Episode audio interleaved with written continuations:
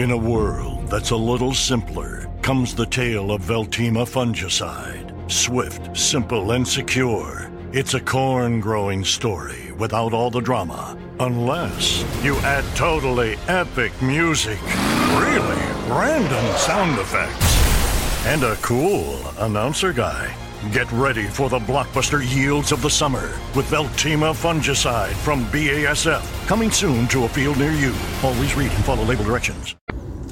Alrighty, here we are on our way to the home 20. It's been a um, rather long day. Started a little, Tuesday is always a little longer, a little more arduous than um, Monday, Tuesday, or Monday and Wednesday anyway. But it's all good. It's all good. It is 948 and it is 69 degrees out here. I'm in Brandon, Florida, headed into Tampa. Brandon, for those of you who are listening other places, is sort of a bedroom community outside the city of Tampa. And for those of you who are listening around the world, Tampa is in the state of Florida.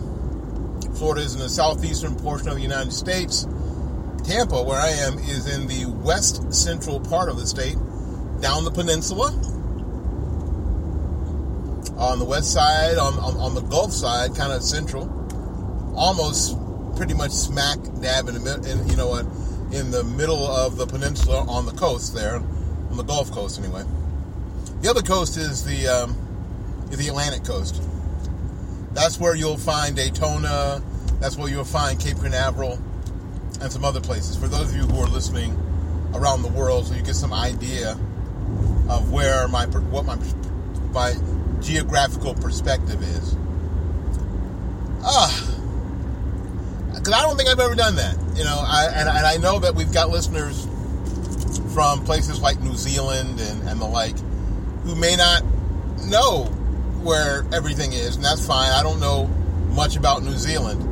And do me a favor, if you guys are listening from someplace around the world, and you've been listening for a while, because some of you have, I don't know how many, but some of you have, if you could send, send me an email at fightbackmedia at gmail.com, fightbackmedia at gmail.com, and just tell me where you're listening from, that would be so cool.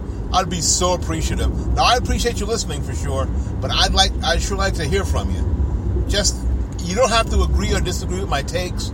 You don't have to. I mean, you can see, think you can say that I'm a spoiled American and and whatever. I get it. I kind of am, and I know that. But if you could do that for me, that would that would be super. That would make that would make my month. That would truly make my month. All right, let's get started with what I've got on my mind this evening on the way home. Um, traffic's good, so it doesn't look like I'm going to have much time.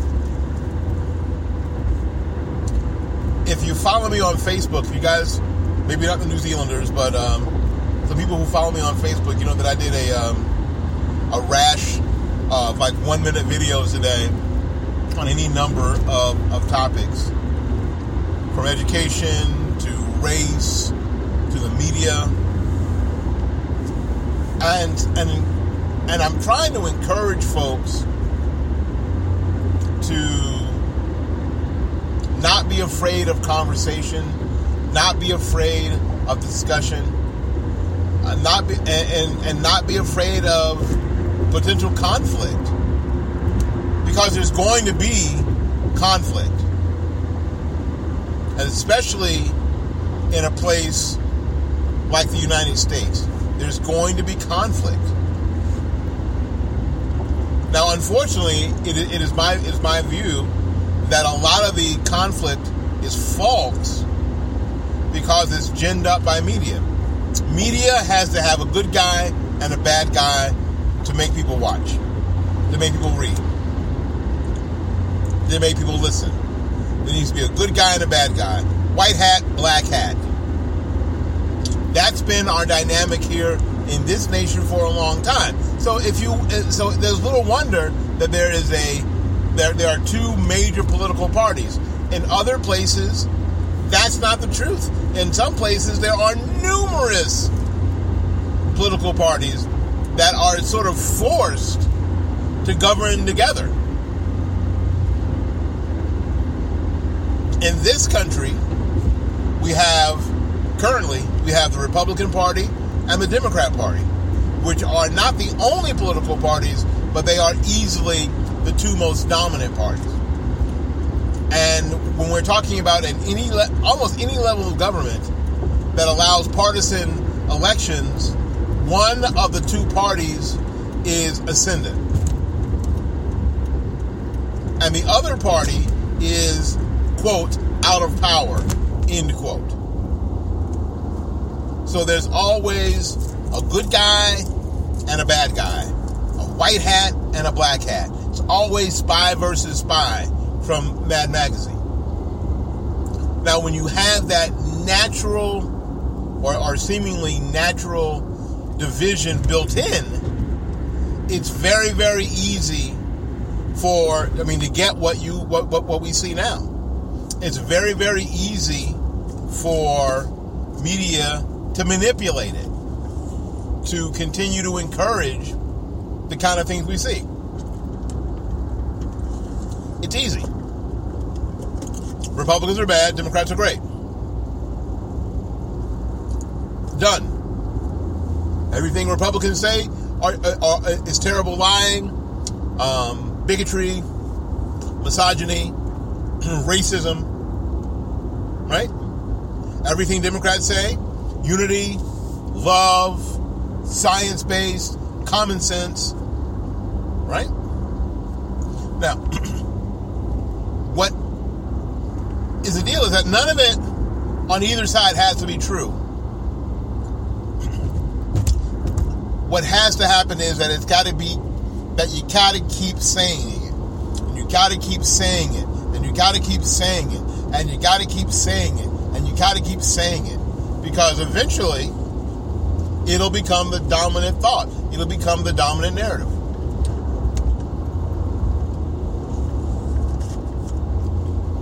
And that's what's happened. Media, especially cable television, and a lot of the newspapers have created this this narrative and the newspapers they're using it as a lifeline because 6 years ago newspapers were dying they had Barack Obama in office and as far as the as the Democrat Party was going I was thinking things were going swimmingly. Barack Obama was cool. Michelle Obama was was every every man's dream. every every man wanted her, and every woman wanted to be like her, according to media. so newspapers couldn't participate in much of the conflict because, as far as they were concerned, there wasn't any conflict. They had convinced, it was six years into the Obama administration, so they had pretty much convinced all their true believers that they were correct. So people stopped stopped getting the newspaper. Heck, everybody stopped getting a newspaper. Conservatives stopped getting it because they didn't want to read the op-ed op-ed pieces and they didn't want to read the editorials that were printed by the left. Um, the left, even the Democrats weren't getting the paper because uh, there was nothing new in there. Everything had been done. Mission at the mission was accomplished. There was no conflict. There was no spy versus spy. There was no good guy versus bad guy because according to the left and to the Democrats, the good guys had already won game was over. We were never going back to whatever that was. We weren't going back there in their mind. Newspapers, and, and the major newspapers, have gotten a resurgence because what they've done is they're able to pull from and because of it manipulate the the internet. And then when you get the advent of Twitter, Facebook, Instagram, TikTok, that are all left leaning, they are able to promulgate and, pro, and, and promote a narrative. This, sing, this singular narrative, creating an echo chamber, squashing out any voices that are contrary to that narrative. The newspapers, New York Times, Washington Post, um, that were really on their way out, have glommed onto that.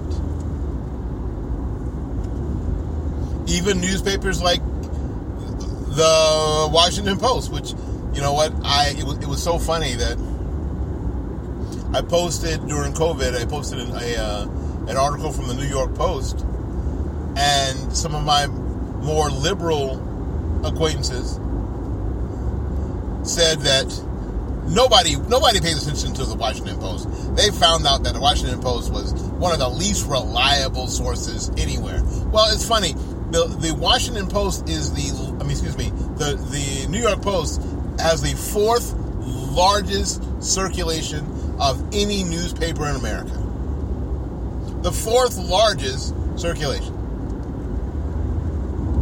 Seems like a lot of people read it for it to suck. And I guess you could use the same sort of mentality with uh, the National Enquirer and the Star and some of the other tabloids, I guess, too, right? But, you know, I digress.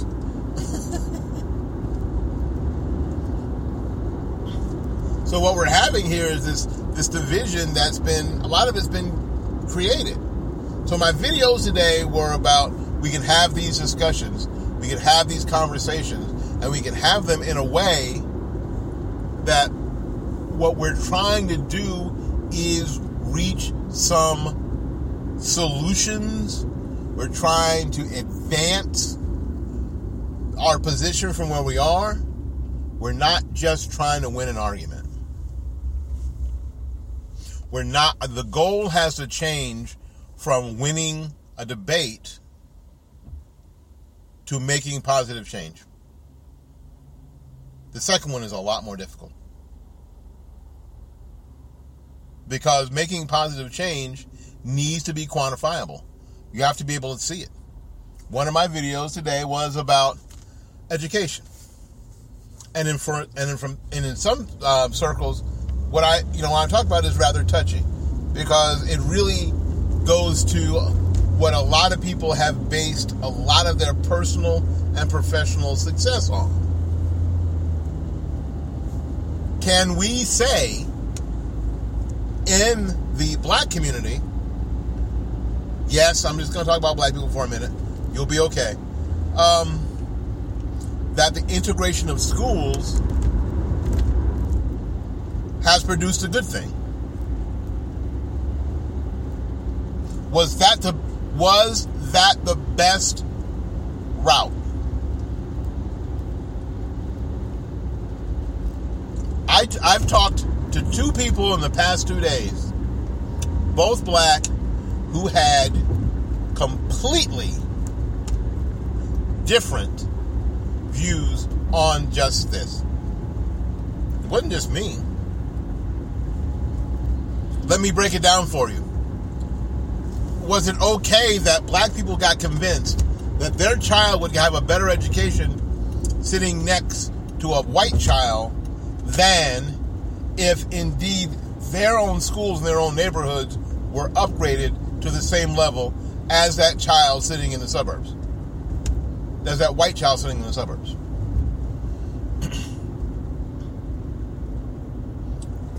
yes, you're smart. This argument is parallel to the to the uh, Harriet Tub, Harriet Tubman argument. Boyce Watkins came out yet, yesterday, the day before, And he's just, and, and he can't understand why black people are excited about, that Joe Biden has said that it's going to be one of his top priorities to have Harriet Tubman on the 25 on, on, on the $20 bill. So that's something that we can be proud of.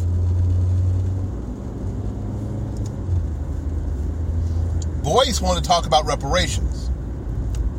Those of you who are listening to me, you know that I, that I don't think reparations in that way is the way to go necessarily. I think that that time has passed. If I was going to issue rep- rep- reparations, reparations uh, States should have been issued between 1890 and 1930.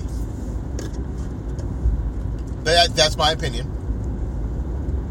Why, and why then? Because those it would have helped then those people who were most egregiously affected by slavery in the United States and slavery of Africans in particular in the United States. I, as a black person in America in 2020, I am not willing.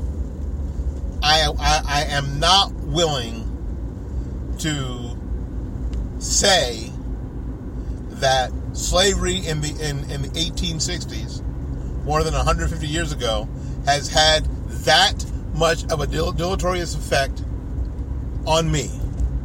I will not say that. I believe it's disrespectful to those who actually went through it. I believe that it was disrespectful for those who were beaten. I think it's disrespectful for those that were killed. I think it's disrespectful for, for, the women that were raped. I thought I think it's disrespectful for the children that were murdered. I think it's disrespectful that I can sit in my air-conditioned home that I uh, that I bought that belongs to me, drive my vehicle across state lines without papers that I have all the luxuries that I have, that I would somehow say that I have been damaged so much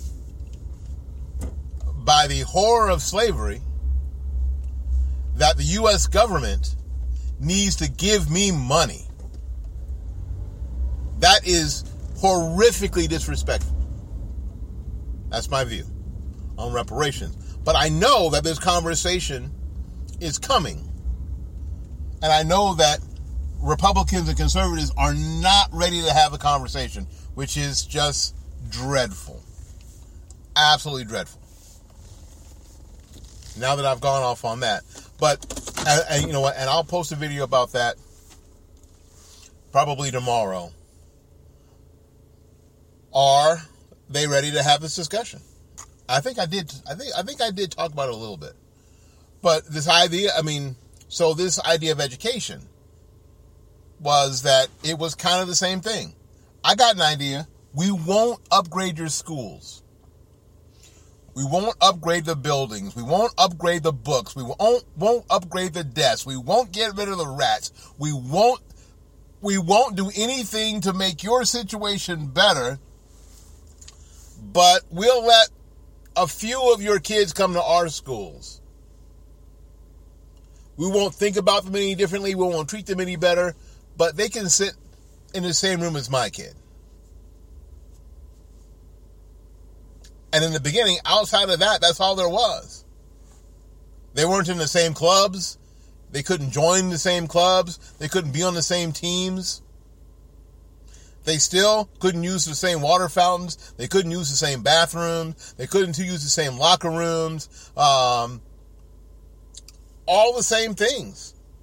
There were, in some places, there were a black section, a colored section of the classroom, and a white section of the classroom. Still. Still.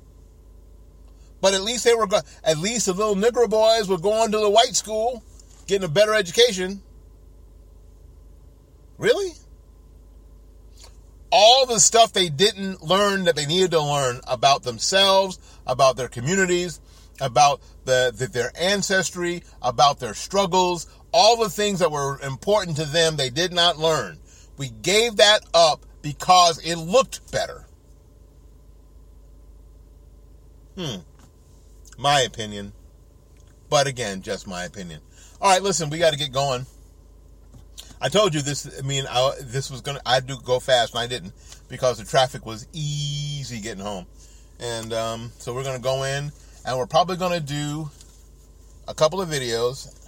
Putting on my my work hat, and I shouldn't do that. Um, do a couple of videos tonight, posing questions. I just want to ask questions. I want to just I want to be able to practice. I'm a musician by trade. Practice having discussions without slitting each other's throat. That's so important. So until we see you again, go out there and learn something, love somebody, and for goodness sakes, y'all take care of yourself. We will see you when we see you. Bye bye now. What forges commitment? In America's Navy, you'll think about quitting. From the drills, the aches, the cold. But shipmates face every challenge as one, every push to the edge, every call to defend.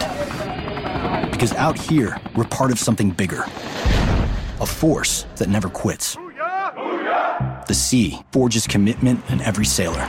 America's Navy, forged by the sea. Discover commitment at Navy.com.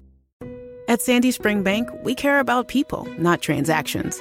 So we concentrate on creating personalized solutions to start or grow a business that provides for your family, to purchase a home that will house the memories you make there, to save so you can enjoy today and then pass on your legacy to future generations.